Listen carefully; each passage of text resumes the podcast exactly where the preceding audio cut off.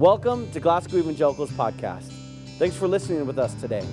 Our hope is that today's sermon equips you to live the gospel joyously. Come along with us as we learn to live the gospel together.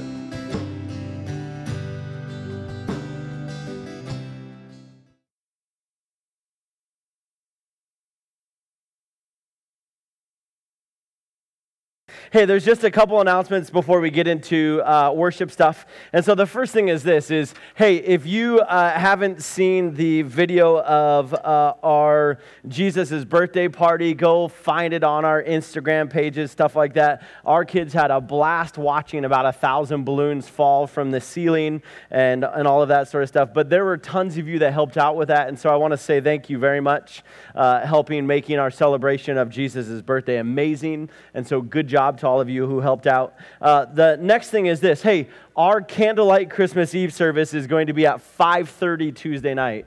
And so uh, just be putting that on your calendar. I, there has been people who have asked whether it's going to be candlelight. It is this year. And so uh, not the whole thing, of course, uh, because people will burn themselves. Um, but uh, a part of it, we'll, we'll have some fun with that. And so, uh, hey, invite everybody and anybody. We're going to be talking about um, comparing Jesus to uh, Santa Claus, Frosty the Snowman, and Jack Frost. And so it'll be kind of a fun night just to kind of look at that and a lot of great worship music and just to get us in the mood for uh, Christmas Day. Um, the next thing is, for those of you, is uh, you can be writing on your calendars. We're going to be taking a couple week break from uh, all Kids Connect stuff, all youth group stuff, and Wednesday night dinners. And so we'll start back up on uh, January 8th for that. And so if you guys would please um, just mark your calendars. Hey, be back here January 8th, and we'll, we'll go bonkers for the new year. Um, we're really excited about the new year. Some things coming up. We're going to be talking um, about looking at. Uh, uh, the sermon series called New Year, New You. And so uh, I know what that sounds like. It sounds like, uh, oh, wait, you're going to do uh, just, it, will be fun, trust me. Uh, I, I have some cool props and fun things we're going to bring in for that. And the last announcement that I have, uh, actually, I'm sorry, I have two more announcements. Hey, if you don't have anything going on today, we could use your help in some bell ringing. Uh, actually, all the slots are empty, and so uh, it starts at 1 o'clock today, ringing the bell um, at Reynolds Market. And so, um, me and my family are going to take the first slot from one to two, but then if you just want to come and relieve us, um, you'll be great to do that. And so uh, I have that up here, but I'll be putting it in the back, and you guys can sign up on your on your walk back, and you'll you'll be okay. Um, I don't like you sitting here. Um, that was a little weird. That was a little awkward. Felt like someone was breathing in my ear, uh, and that's how like focused tunnel focus I get. I love you. Uh, the last thing is this is uh, would you please uh, continue to be praying for the operation christmas child? As you know a lot of those boxes are being delivered uh, this time of year and so uh, please be praying for them. But we do have one thing we'd like you guys to partner with us. Um, we know that you guys are updating your calendars for the year 2020 and so all of your 2019 calendars this is what we're asking. We're asking you to bring those calendars to us. There's some things that we would like to do some different collages and different things like that, specifically for Operation Christmas Child. And so if you have those 2019 calendars still, would you please bring them in? If they go until March, you know, some of you are planning those 14 month calendars, just bring those calendars in and buy a 2020 and you'll be good, okay? Um, and uh, that is all the announcements I have today before we get into uh, Advent. Hello, hello. Do we know what mic that is, though? Pam's. Pam's mic. Hello, Hello. Hey. Yeah. Merry Christmas almost, guys. Uh, I'm up. You're probably wondering why I'm up here. Uh, can I have Seth, his family, Mickey, her family, and Olivia and their family up here, please? It's almost Christmas time. It's a good time uh, to thank all the pastors and staff. So yeah, we have a little something wonder, for you. I wonder where Olivia is. All right. Someone's got to go run and get her. She's a greeter.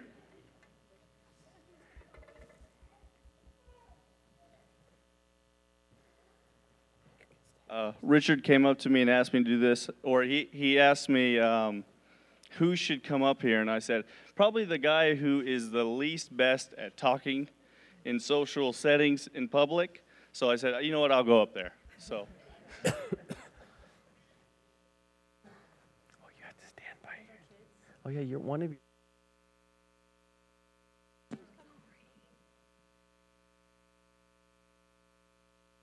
So this is. Oh wait, we- we got Liam coming here. Yeah, woo. So this is a little gift from the church, everybody, uh, to the pastors and the staff. Uh, so we just wanted to hand it out to you guys, and y'all have done a great job this year. Y'all are awesome, and we love you. So Thank you. Thank you. There you go. And the families are awesome as well. Thank you very much. Merry Christmas. All right. Thank you. It's easy because we have an amazing church family uh, to be a part of, and we love all of you guys. And so, thank you very much. Um, every week, we ask that you guys would fill out the prayer cards and drop them in the offering plate as it goes by. And man, we absolutely have um, cherished those prayer cards as we get to kind of walk in life with you guys. And so, if you uh, have anything that you would like to pray for, would you please just grab uh, that prayer card out of the seat back in front of you and drop it in the offering plate as it goes by uh, so that we can be praying for one another? And so, would you pray with me this morning?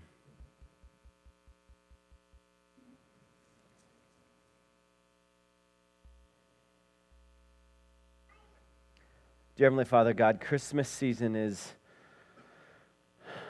such a reminder of your goodness. That God, from the foundation of creation, you had already planned to send your Son. That he would be the Savior of the world, that he would be God with us, and that we, we could have a right relationship with you, and that uh, we could lay everything down at your feet, and we could know that your way is good and that you are good and that you have always been the same yesterday, today, and forever, and that we can have faith and we can have hope and we can trust in you. Not only just for the forgiveness of our sins, but how to treat one another and to, to love one another and how to see that your kingdom is the best way to live. And so, God, in this Christmas season, in this moment, Lord, would we just realize that this is an amazing gift that all the gifts that we could give to one another and all the talents that we could even give to you and to your church pale in comparison to the gift of your Son. And then Jesus Christ later on says that you want the Holy Spirit to come. And God, we love the fact that we can be filled with your Spirit, that. Um, you can be guiding us and directing us. And so, God, whatever situation we find ourselves in with the, the colds that we might have, the um, worries that we might have, the exhaustion, the stress, the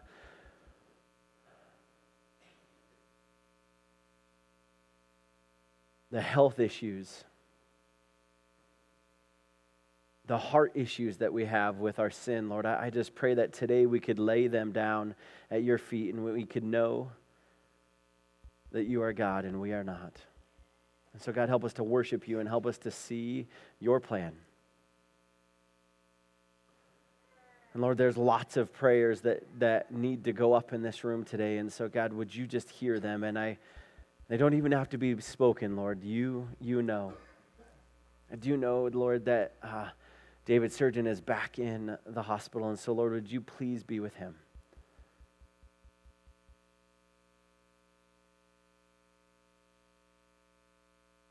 God, we think about all the people that are traveling that have asked for traveling mercies. Lord, would they, would they see your beauty everywhere around them and would they enjoy the company that they're with?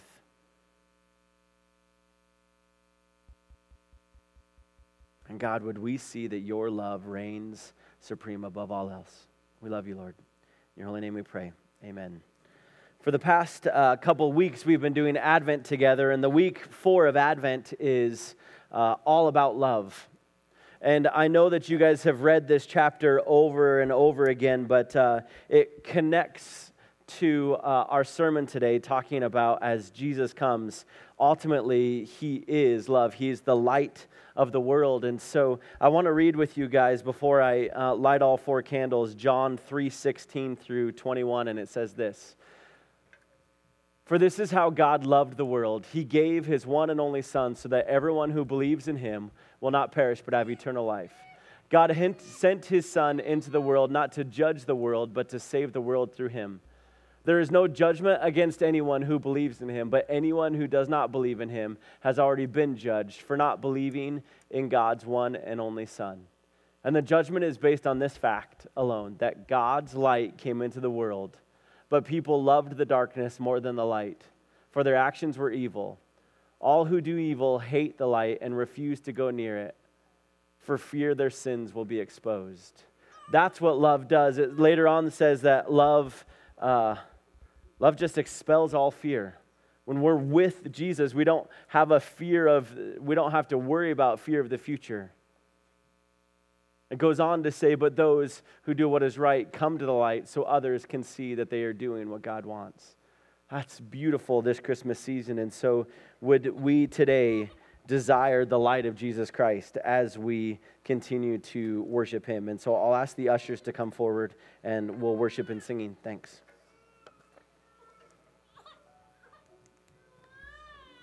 Children's Church, just right there in uh, the gym area, and Mick, Mickey will take care of you. So uh, head over that way. And for those of you who need to pick them up afterwards, you can pick them up in the same spot after church, and we'll be good to go. Uh, if you have your Bibles, why don't you flip open with me to Matthew chapter 1. Matthew chapter 1. But before I start with that, um, I, I just this has probably been something that I've wanted to tackle for a really long time. Um, and as you look at it, you're going to go, oh, great, we're going to be looking at a bunch of names. And I know and I, I understand that there are those of you who, uh, when you can't get to sleep at night, you just open the book of Numbers and start reading names and you fall asleep right away. And so it can be a little bit boring when you look at names. But if I were to say something like Abraham Lincoln, John F. Kennedy, Elon Musk, Steve Jobs, Tom Brady, Lee Harvey Oswald, Harriet Tubman, Cleopatra, Bonnie Parker. For some of you might know her best as Bonnie and Clyde. Ted Kaczynski, Michael Jordan, Ted Bundy. And maybe a lot of you know all those names, right? And you could go down the list. Some of them were really great people, some of them were really horrible people. But you see, names matter.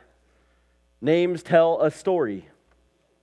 And so when we look at Matthew chapter 1, I think that I really like to look at what do these names even possibly mean for us? When it comes to genealogies in the Bible, it tells a, a story not only of just the history of what's going on, but it actually tells us a little bit more about what God is doing in the lives of people. You see, in Matthew's genealogy, it starts with the foundation of creation and ends with the birth of Christ.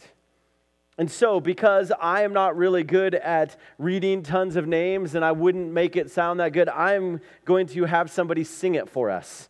And so, uh, hey, why don't we check this out before we get into these names? Here we go.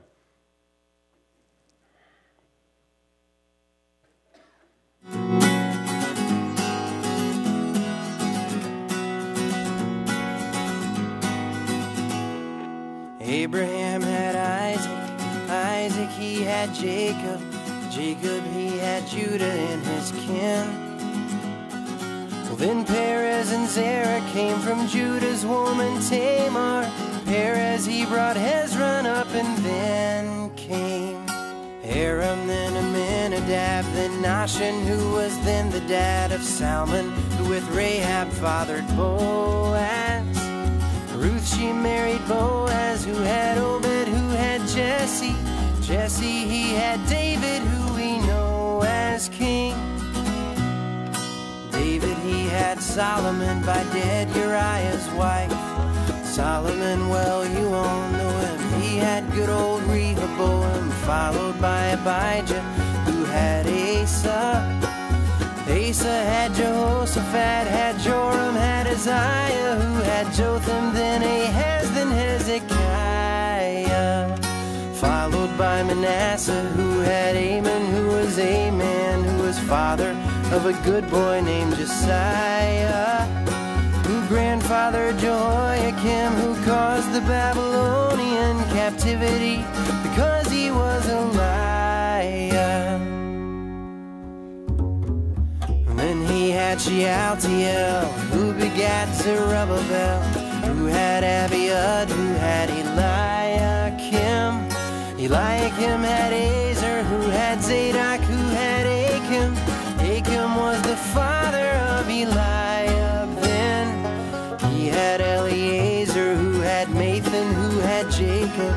Now listen very closely, I don't want to sing this twice.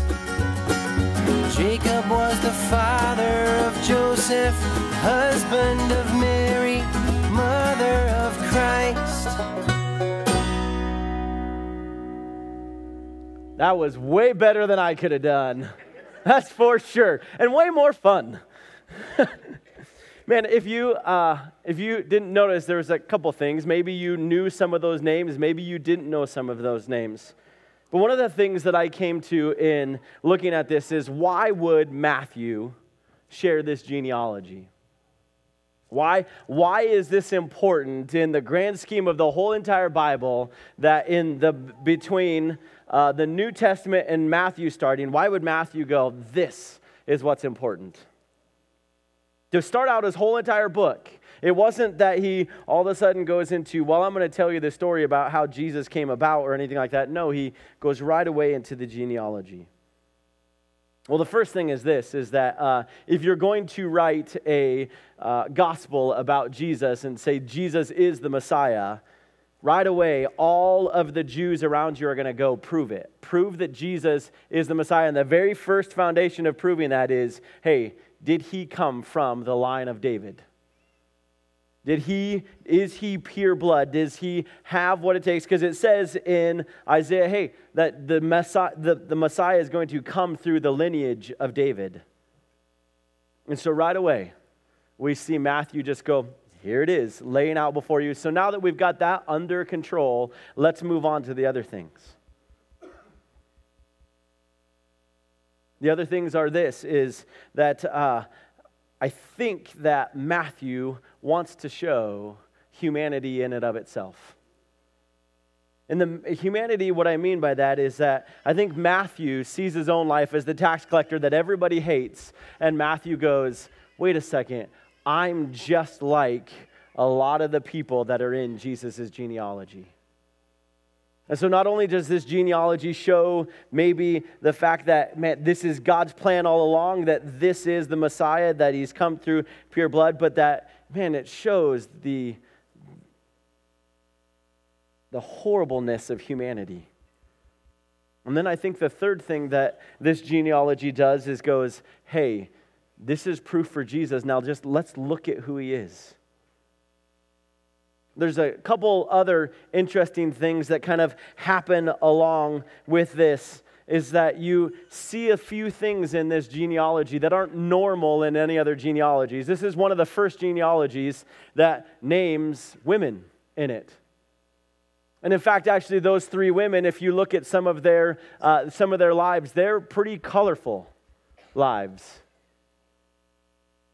I mean, if you looked at some of the, well, I'll just go on, like you even look at just the mention of Bathsheba, right? Like, I love the video when, like, Uzziah's there, right? And then all of a sudden the arrow gets shot into Uzziah and he falls off. Hey, David killed somebody, y'all, right? Like, that's, you know that right away.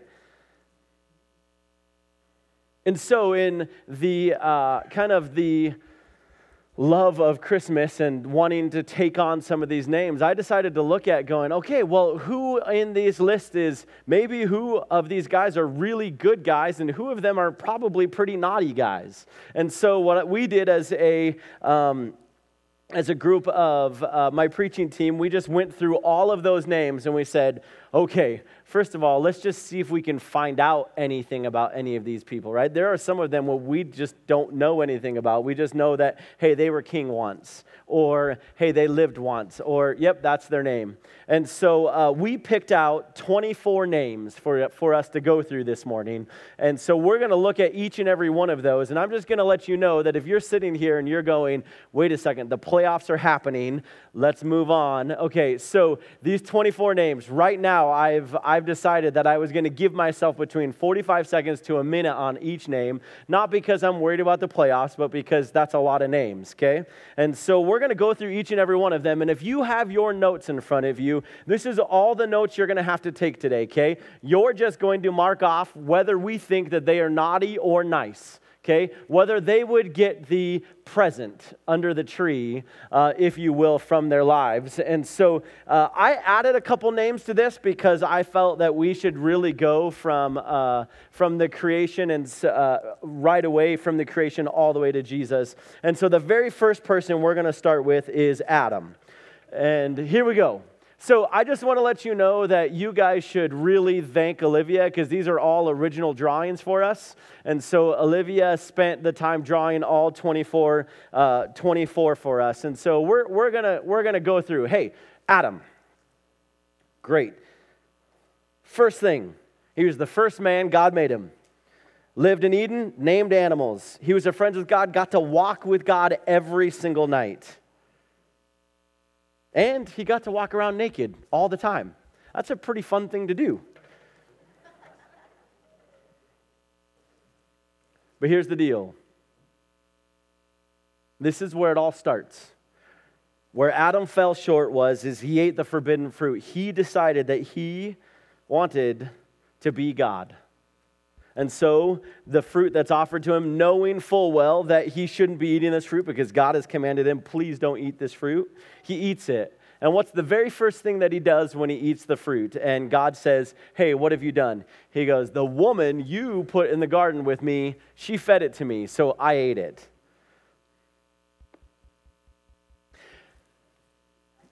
I'll move on. I just I just think that's interesting. Think of all the fights that you've gotten with in your wife, and you've just been like, it's really your fault, right? I can think of a lot of them. The next one Noah. He built the smallest boat at the age of around 500. It only took him 120 years to build it. He lived for a total of 950 years. And God called him actually in those years to be a person who would kind of walk with him. Oh, I'm sorry, I totally forgot the last slide. Here we go of Adam. Go back. Sorry. There we go. Hey, I deem him as naughty, okay? I'm just going to tell you right there. I, I forgot the second slide. I'm just moving on. Let's go back to Noah now. God called him out to be one of the only voices of reasoning in his time to say, hey, would you point people to, to me over and over again that there are commands that to follow and that you need to live righteously. And he was one of the only righteous man, righteous men living. And right after he gets out of the ark, he ends up building uh, an altar to sacrifice to God and said, Hey, God, you are worth it. You have carried me through all of these things. And right after the sacrifice, guess what happens? He gets intoxicated and shamefully exposes himself in his tent and causes actually one of his uh, sons to kind of not respect him enough. And so he ends up actually sending his son out where he, well, actually, yeah, he kicks his son out of his stuff. And so, man, naughty or nice, I, I'm going to I'm going to put naughty on that one, okay? Like he's not self controlled. He's, he's not watching what he's doing. And the instant that he thinks everything is okay, he just goes for the gusto. And there are some of you in here goes, oh, well, maybe wine wasn't involved. I'm, no, we're not going there. The Bible says, hey, be of sober mind at all times. And so uh, I would say that this puts him on the naughty list for, for that time because his actions cause ramifications for a long time.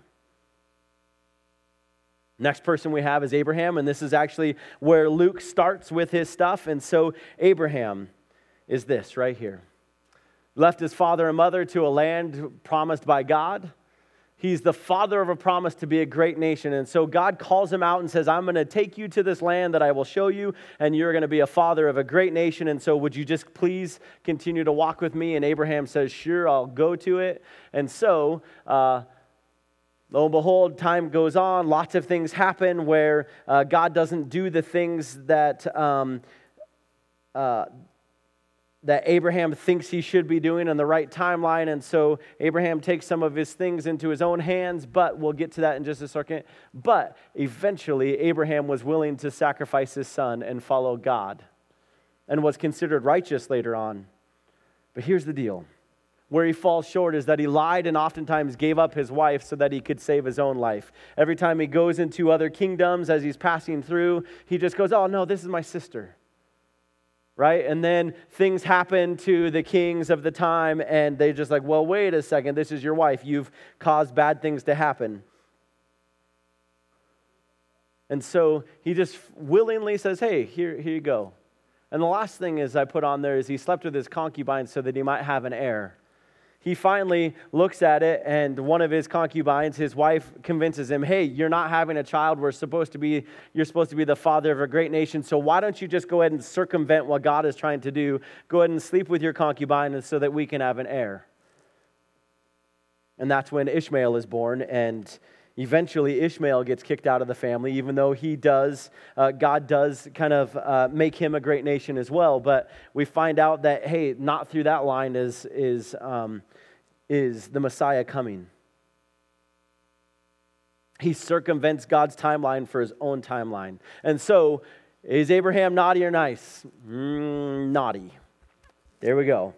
Great. Moving on to the next one Isaac. Isaac is the son is the son of Abraham, the heir to uh, Abraham's promise, and so God also promises to Isaac that, hey, he will become a great nation, and through him, lots of people are uh, going to be blessed.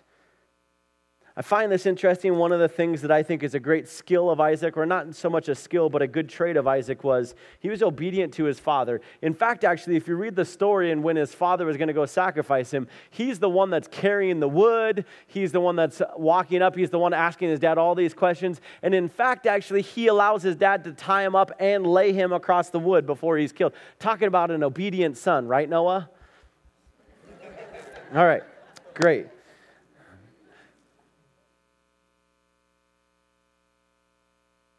Where did he fall short, though? Does the exact same thing as his father does. He doesn't trust God's divine protection and lies once again about his, being, his wife being a sister. And so kind of gives her away over and over again.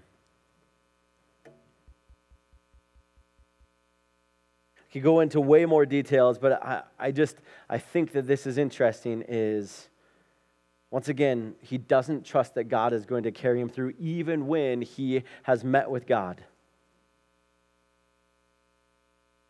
And so, do I put Isaac on the naughty or nice list? I would put Isaac on the naughty list.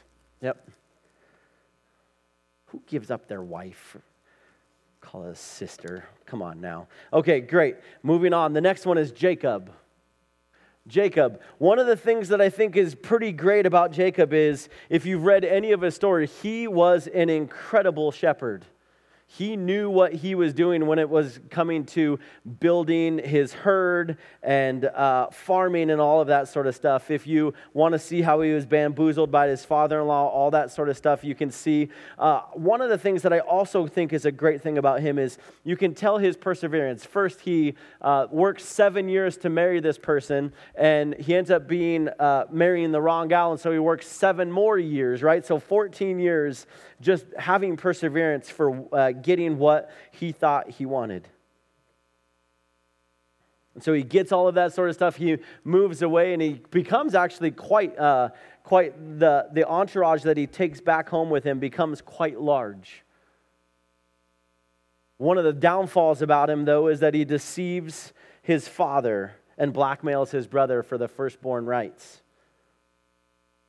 But it's interesting that one of his good traits is, is that he comes back and later on reconciles himself to his brother after he's bamboozled him out of all of his, all of his firstborn rights. But because he deceived his father, the lineage goes through him and not through his brother, even though they're reconciled. And in fact, actually, Jacob, because of some of the things that he was trying to do that he thought he could do it all, all on his own, he ends up wrestling with God for a night. And so there you see his hip is kind of out and different things like that after he wrestles with God. And he becomes the father of the 12 tribes of Israel.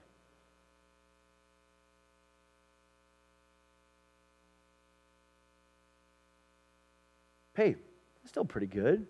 12 tribes of Israel comes out of him. So is he naughty or nice? I think if you look at the totality of his life, I think he's naughty. I think he's pretty naughty.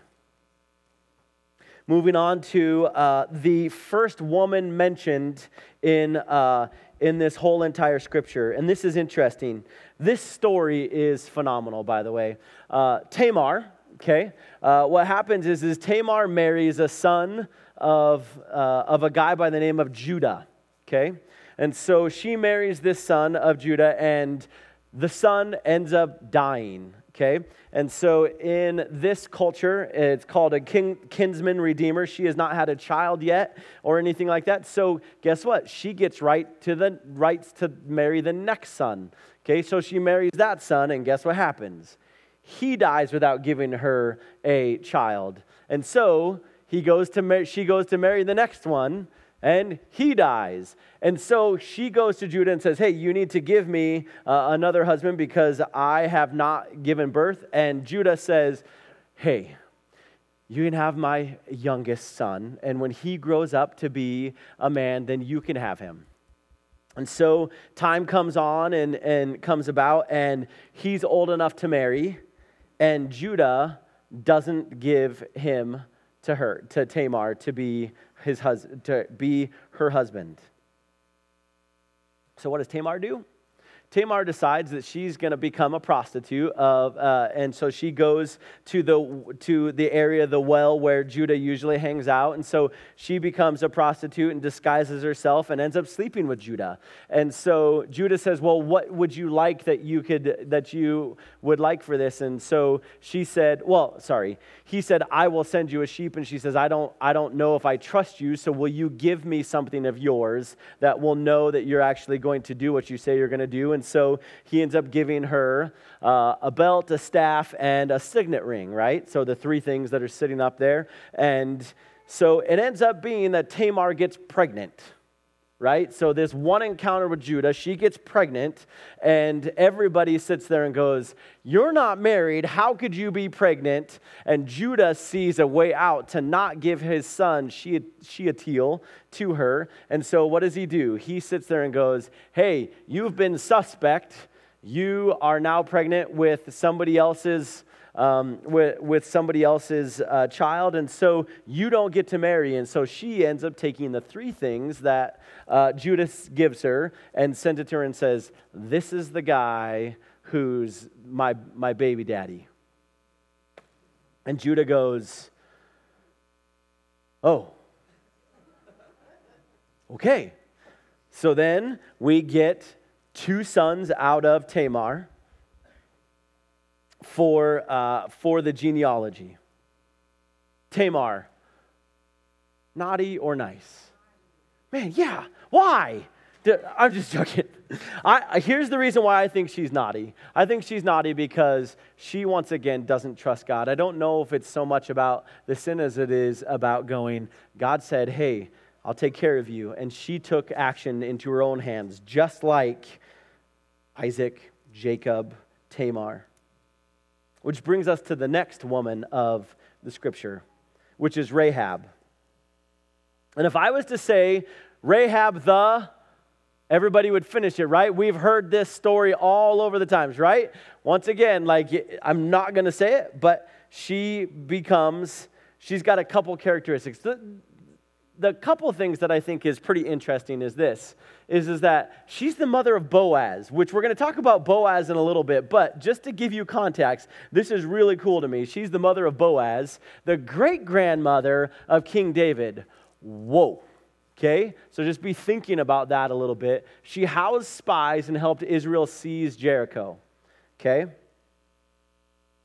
And so what happens is uh, they. Uh, the spies come into her house. She houses them and tells them, hey, this is how you're going to uh, conquer this city. And so, um, so she lets them down uh, by a rope to get out so that they are freed because they had heard that there were spies in their city. And so she helps them out for exchange that God would save her whole entire family.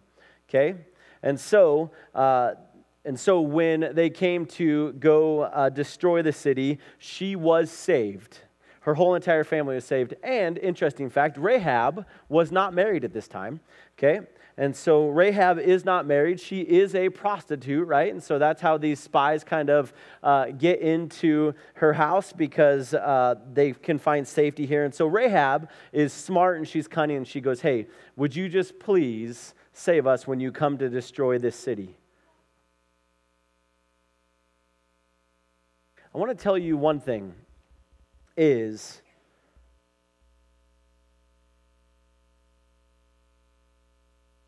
Rahab was not. I, I didn't know where to put this on there, but Rahab is not a Jew. She is not, uh, she is not a part of the lineage of the promised people. And so there's a mark against her for one, which is really interesting, right? But I'll, I'll talk about that in, in, a little bit. And so, Rahab, the prostitute, naughty or nice? Naughty. I think that her whole entire point is, is that she wants to trust God, but she does everything she can to put God and make God work for her.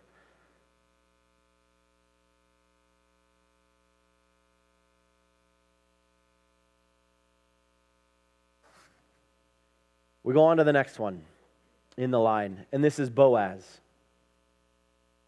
Now, Boaz is interesting because Boaz's mom is Rahab. And so, how does this all work? Well, anyway, she ends up being saved and she uh, being saved from uh, the destruction of the city. And she ends up marrying a Jewish guy. And so, she now has Boaz. And now, Boaz is in the lineage of.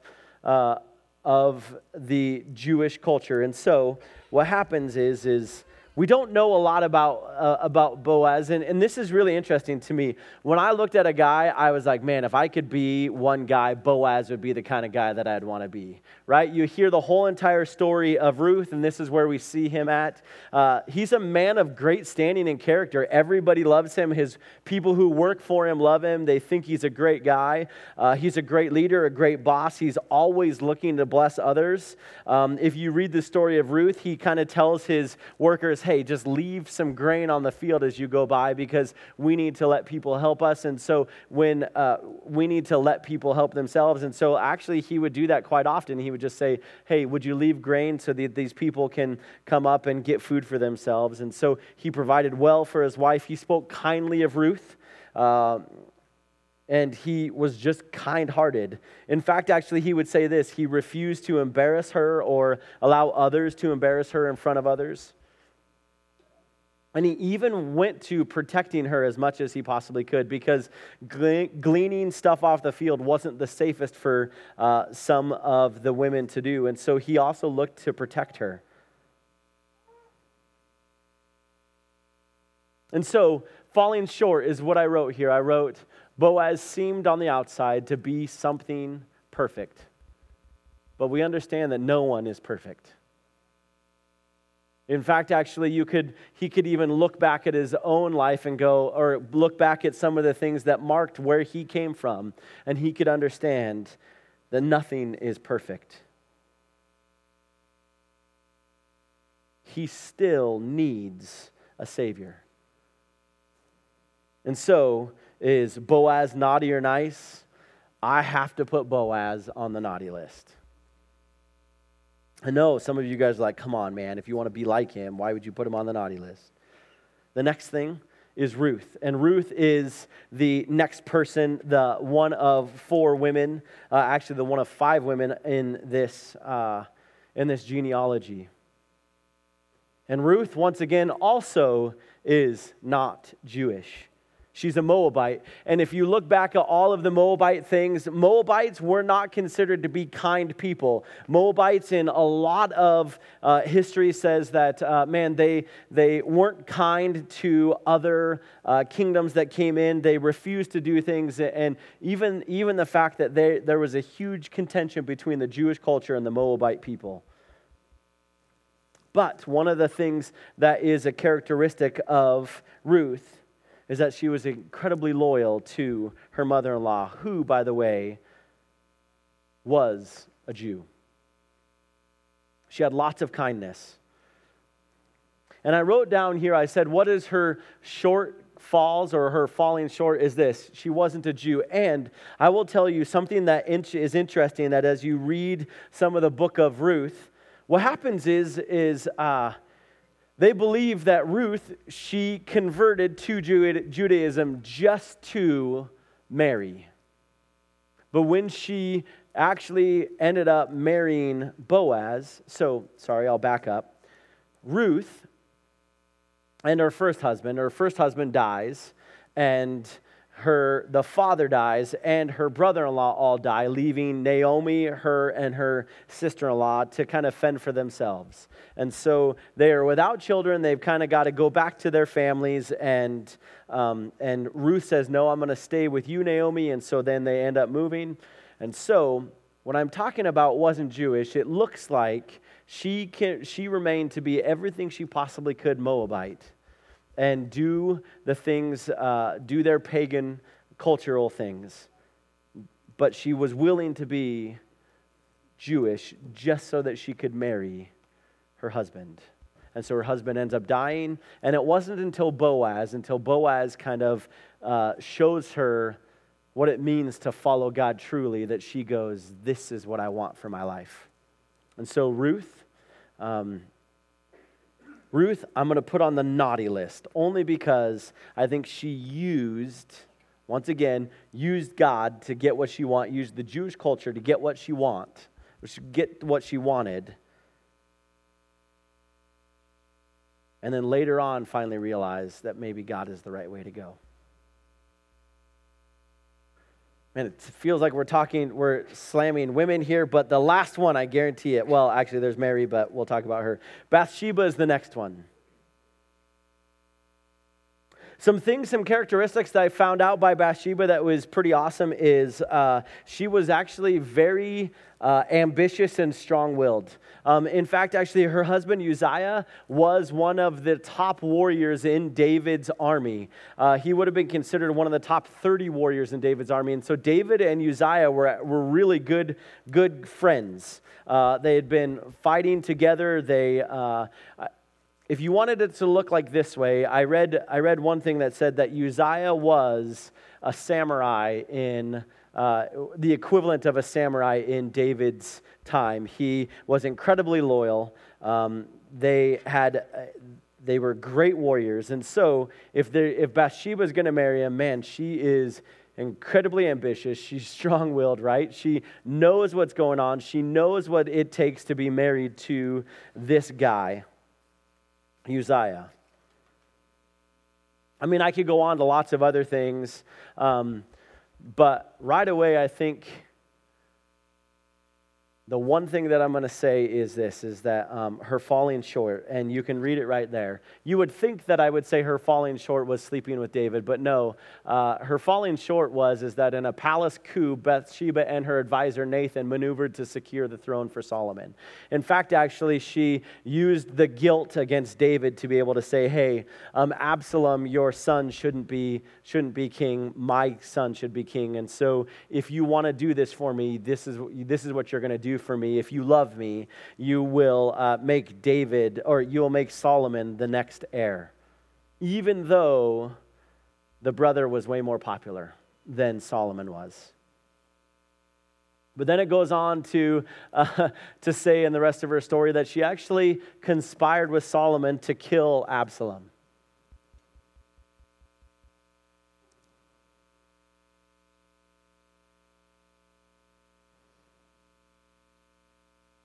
Some things you might not have heard about Bathsheba. And one of the only reasons why I think that she wanted her son, Solomon, to be king is because she got to take the place of being what's called the queen mother. And so it was a high place in, in the, the courts of, uh, of the kingdom in which she got to sit over all of the proceedings and actually help make, uh, help make decisions for the kingdom. And so I think the reason why that she wanted that is because she could have that prestigious position. Once again, she's ambitious and she was strong willed. Is Bathsheba naughty or nice? Definitely naughty. Great. Let's talk about King David. Here we go. King David, man, God, a man after God's own heart, trusted God to help him kill Goliath. He was a great warrior in general. He had many men following. He even brought the Ark of the Covenant to the tabernacle to Jerusalem. Like this was uh, this was a great thing for him to start moving into this and doing all of these things. But here's the deal. He slept with his friend's wife Bathsheba, and later on she became pregnant and to cover it up, he ended up killing him. Naughty. Great. Moving on. King Solomon. Next one. When told that he could have anything he asked for from God, he asked for wisdom. What a great thing to ask. God, I just want wisdom. He increased Israel's kingdom further than any king ever would before or after. Incredibly large kingdom. He was very wise in all of his de- dealings, and he actually brought a lot of peace to Israel. There wasn't a lot of war during this time. And he even writes in a book that he thinks that this whole life is entirely vanity except for following God. Sounds like a great guy. Incredibly wise, understands the meaning of life, can look at things um, in a different way. But one of the things that he falls short is he was accused of loving the things of this world. And especially, he was willing to search other religions and uh, allow some of their kind of ways to get involved in the kingdom. And plus, he had over a thousand wives to come home to.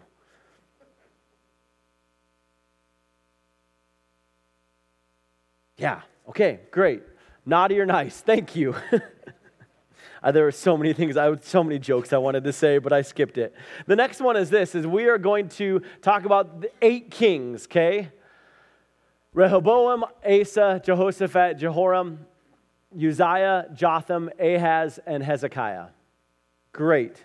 And so there's not a lot that is un, there's not a lot with them that is known uh, about their good traits. Some of them could could uh, say their good traits, but I'm going to tell you where I think all of them fell short. Okay, you ready? Asa fell short because he didn't trust God and made a deal using the temple gold to secure war. Also got sick and sought physicians instead of God. Jehoshaphat, actually not a bad king, but knew he needed God at every corner. In fact, actually, what happens with Jehoshaphat is, uh, is he realizes that, hey, they've gone astray and they need to come back. But one of the things that he keeps on saying over and over again is, we are doomed without God. We need his presence always. And so the only reason why uh, he's on the falling short list is because he knows that he needs God. Jehoram, he killed his own brother after his father died and slipped into adulterous ways. He killed his own brother just so that he could be king. And he only did it after his father died because he was trying to make his father happy. King Uzziah, the more his kingdom became great, the more pride he had, and he determined to enter the temple. And so he becomes this amazing kingdom, and he decides that he's going to walk into the temple and burn incense, which was reserved for the high priest. And literally, the high priest gets like 40 other council members together and goes into the temple and says, Don't do this, don't do this. This is against God. God does not want you to do this. And he goes, Look at the great kingdom I've built. I deserve to be able to burn incense to God. And that day, God struck him with leprosy, and he continued to have leprosy for the rest of his life till he died. King Jotham, he allowed the people to continue to sacrifice to pagan gods, and corruption began to take place. He just kind of said, "Hey, you do you do you, I'll do me, but that's okay." And corruption started becoming rampant in his kingdom. And King Ahaz, the reason why he fell short is he was unwilling to follow the prophet Isaiah's advice to ask for a sign. So so here's what happens. He's going to go into uh, he's going to go into battle and isaiah says hey god told me that you are going to be okay in this battle. Just trust him. But god is asking you to uh, maybe put out like a fleece if you will to, to see that god w- is with you. And he refuses to do this and he says i'm not going to do what you're asking me to do because uh, i just I, I, I, don't want to. And so um, he goes into war and he actually, uh, th- they do win. But after a long, long time because he ends up having to ask for other allies to help him. He becomes into treaties. He begins to even, like, uh, for these treaties, he begins to dismantle the vessels um, of the temple and kind of give it away just so he can pay for his allies with other people.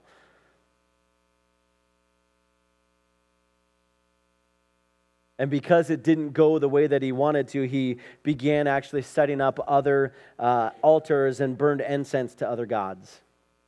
And King Hezekiah, uh, next one is this, or the last one is this, is that he showed off to the Babylonian ambassador the wealth of the temple.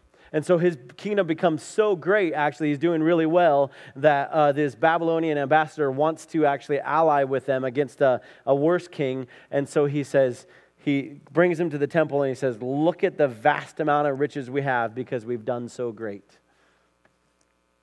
Once again, trusting on his wealth and not on God. And so the eight kings are all naughty, every single one of them. And then we get to King Manasseh talk about an interesting character. Uh, you can read quite, quite a bit of stuff about this, but he becomes king when he's 12 years old. He's the longest reigning king of all of the kings prior to him. He reigns for 55 years. Um, I should say these are the kings of Judah, uh, not of Jerusalem. That's a different genealogy that I'll maybe tackle later on. But uh, he reigns for 55 years. He's actually the most pagan king out of all the kings he there's uh, his his king uh, before him Hezekiah, which I did tell you that um, he was naughty, but um, his father Hezekiah started actually setting up a, a, lot of great things for the kingdom to follow God, and yet he kind of destroys all of them. And in fact, actually, to set himself different than his father Hezekiah, he actually starts uh, persecuting all of his father's counsel starts killing them off one by one, telling them that they don't need to uh, tell him to follow God and do all these things. And so he starts allowing other things to happen over and over again. He defiles the temple. And so, King Manasseh, very interesting story. Go and read it. Uh, it's, it's all in 1st and 2nd Kings, or sorry, I'm sorry, it's in 2nd Kings 20 and 21. And so for him, naughty. And the last one, I just love this king, King Josiah. And if you've heard anything about King Josiah, he's a really cool kid. He becomes king at eight years old. Uh, he's the grandson of Manasseh, and he uh, uses, he realizes that they need to kind of set the temple back up again and bring it to its former glory because King Manasseh actually locked all the temples so that nobody could get into the temple and actually do what they needed to do. And so when they were cleaning out the temple, they find these book of the law, right? This book of the law, and he realizes that Israel has been doing horrible and not following God. And so he tells them, we need to start following God again. And so the whole kingdom turns around and starts following God. Is falling short.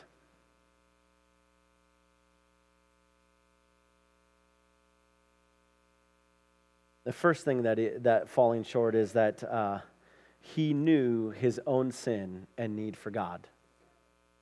When he, when he sees the truth, he realizes that he is not doing what God is asking him to do.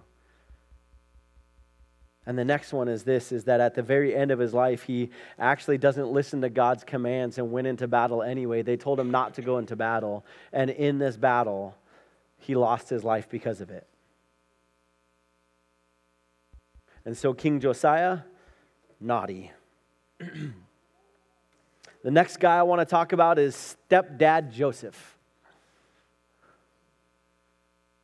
Stepdad Joseph actually was a righteous man. And when I say stepdad Joseph, I am talking about the stepdad of Jesus himself, right? I, I just like to think of him as stepdad. Because he wasn't his real dad, by the way, if you didn't know that. and uh, the next one is this is that I really like his character that he cared for Mary and thought much not to disgrace, not to disgrace her he thought, hey, when I found out that she was uh, pregnant, I'm just going to be quiet, quietly just let her go, so I'm not going to make her look bad or anything like that. Stepdad Joseph seems to be like a really cool guy. Where he falls short, if you read some of his life, he loses his own son, right? He leaves Jerusalem after being there for a while and realizes, I don't know where my son is right? So they have to go back to Jerusalem. And, uh, and this one's kind of a funny one. I know I'm pulling at strings here, but I think Joseph is naughty because he lost the Son of God. right? He, he knows it's God's son and he loses him. All right, so uh, stepdad Joseph, uh, I'm going to put on the naughty list. And then there is the last woman on the list, which is Virgin Mary. She was the young gal who found favor with God. She was humble and she said, I'll be your servant, whatever you want to do. One area she falls short in is, is that even though she knows God's promise that He is going to save the people from their sins and that He was to be God's mouthpiece and that He was going to be Messiah, God with us, because she was supposed to name Him Jesus, God with us. She wanted to hold on to Jesus too much and not allow him to follow God's calling. In fact, actually, there's many stories in which she in, in which she says, "Hey, just calm down. Don't do this." In fact, actually, Jesus is preaching in a home one day, and she and her bro- she and Jesus' brothers are standing outside, going, "Get Jesus now! This is crazy. He needs to stop doing what he's doing. He's acting like a wild man. We don't understand. He is messed up." Jesus that day even denied his family. And so, even when Mary knew everything that was supposed to be going on with Jesus, she still doesn't allow him to do what he's called to do. And so, I'm going to put her on the naughty list. And the last person that's on this list is Jesus the Messiah. I don't know. We'll see. I'm just joking. Uh, Jesus the Messiah. I'm going to leave that up there for a little bit. I didn't, I didn't put any huge characteristics on there because th- hopefully a lot of you know some of it. But this is what's interesting to me. And I've told you guys this over and over again that if we look back at our genealogies, if we even look back at our own lives and think about things, man, we come from pretty messed up places, don't we? And I know you guys have heard me say this before over and over again, but if you if I was to look at my own genealogy, there's something of a riddle in my life is that um, is if you didn't know this, but uh, my mom and dad are my aunt and uncle, and my brothers are my cousins. It's completely true. If you're sitting there going, no, there's no incest going on. Um, I am not adopted, but here's the deal. Uh, my parents were married for six years, and my dad's dad was a pastor of a church, and my mom's mom was the pianist of the church, and they decided to get together. And so they ended up divorcing each other and they got married. And so my parents, after being married for six years, became stepbrother and stepsister right? Which by becoming stepbrother and stepsister makes them my aunt and uncle, right? Because that's how it works, right? And my brothers are, become my cousins right away, which is totally fun to do when you're in school. Hey, your brother's John. No, that's my cousin. Anyway, uh, especially when I didn't like him at that time. But, um, We can look back at all these things and we can go, wait a second.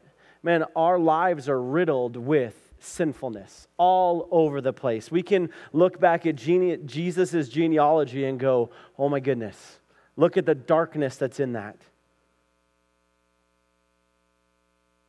We already read this morning that the light came into the darkness. That the light came into a world that literally was condemned. That the whole point of Jesus coming was to save people from their sins. That he would be Emmanuel, God with us.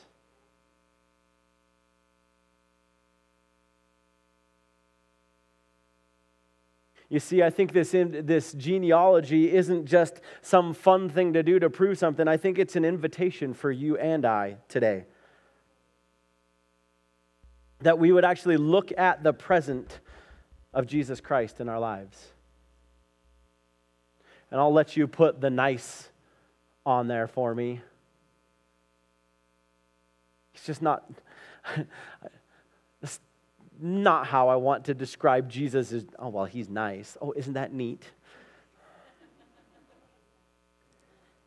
But here's what I love about this genealogy it's an invitation, once again, for us to look at God's plan, his perfect plan for us, that over, man, years and years of time, God's plan was to bring the Messiah into our lives. That he knew that everybody was on the naughty list, that everybody needed Jesus Christ, the Messiah.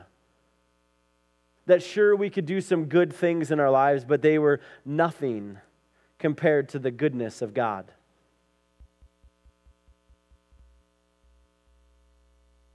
Matthew 12, 21 says this it says that, and his name, uh, you can pull it up for me if you want to. Sorry.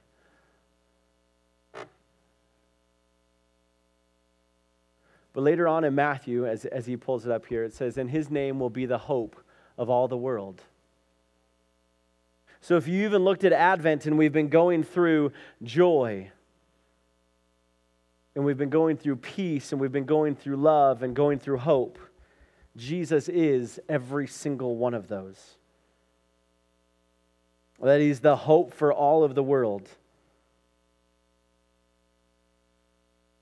That he's the joy in, uh, in Luke chapter 2, verses starting in verse 10, it says, But the angel reassured them, Don't be afraid, he said, I bring you good news that will bring great joy to all people. The Savior, yes, the Messiah, the Lord, has been born today in Bethlehem, the city of David. And you will recognize him by this sign. You will find a baby wrapped snugly in strips of cloth, lying in a manger. Suddenly, the angels the angel was joined by a vast of others, the armies of heaven, praising God, saying, Glory to God in the highest, and peace on earth to those whom God is pleased. You go on once again back to John 3:16 when we talk about for God so loved the world that he sent his only begotten son that they wouldn't be condemned but that actually they would be able to see the light. So the reason for this genealogy is to push us towards looking at the life of Jesus Christ. That as he gets done with saying, Hey, I want to prove to you that Jesus has a pure bloodline. And then I want to also prove to you that humanity needs a Savior. Look at all of these horrible people. In fact, Jews and un, in fact Jews and Gentiles alike all need Christ. It's in this genealogy. And the fact that the sinfulness of man doesn't deter God's good plan. And so when we look at Christmas, I hope that we can look at this genealogy and go, thank goodness for Jesus Christ, because we would be absolutely doomed.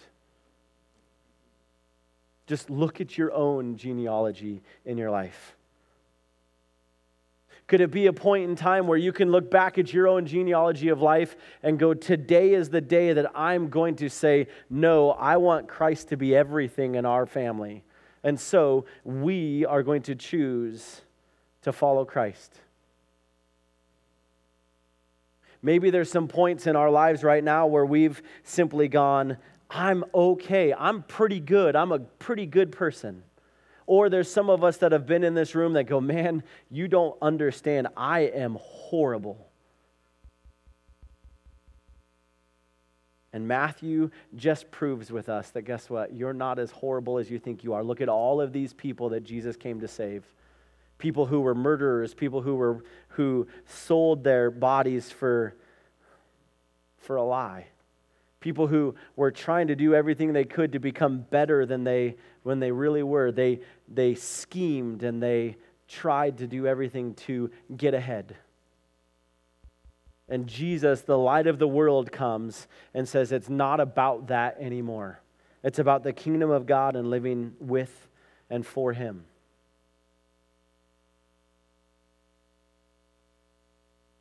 I'm going to ask some uh, Logan and Breezy to come up, and they're going to sing a song called um, Light of the World. And as they sing this song, I, I want you guys to think about this. I, I want you to think about how you've allowed this light to enter into your life? Have you loved darkness? Maybe you're here going, man, I've, I've been following Jesus forever, but man, in this moment, I see how he is trying to change the direction and the course of this world.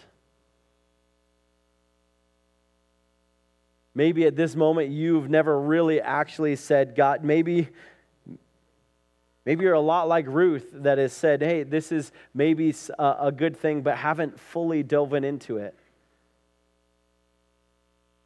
And so spend the time thinking about how you would love God to bring light into your world. Did I give you enough time? Oh, well, there you go. That's all right. And then when they're done, I'll come up and I will close us.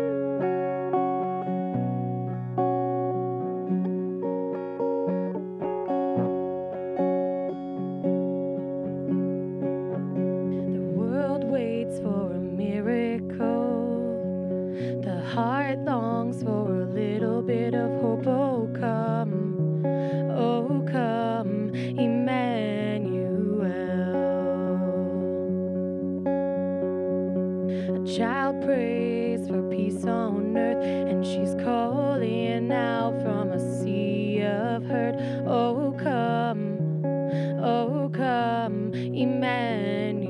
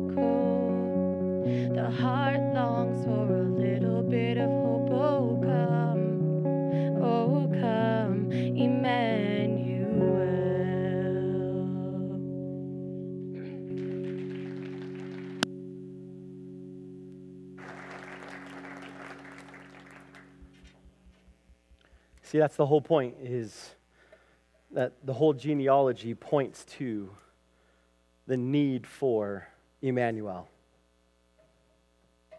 The need for a Savior, a need for us to be redeemed, to be whole again, and that's what Jesus Christ does for us, especially this season.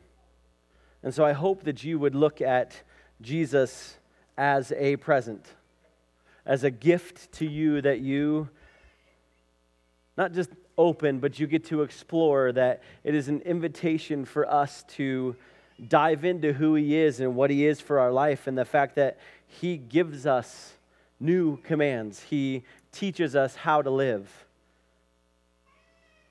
And if you haven't done that work, would you do that this morning?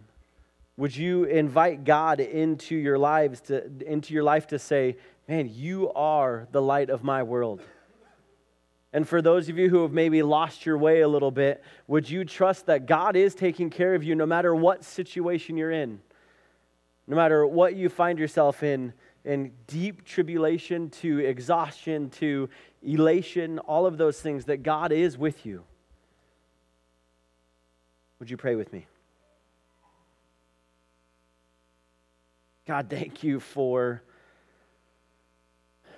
your Son, Jesus Christ.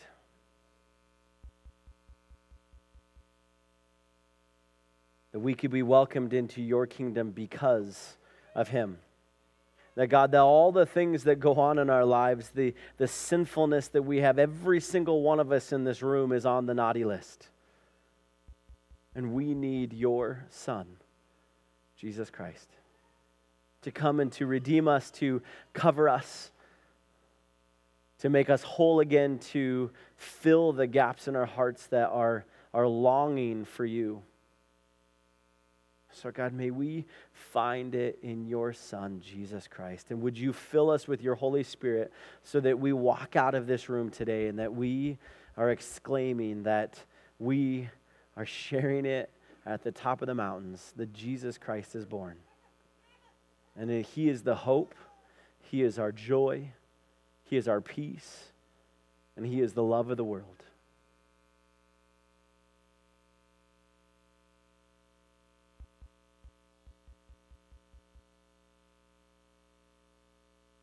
In your holy name we pray, Lord. Amen. Hey, thank you very much. We love you all. We'll see you all Tuesday night at 5:30.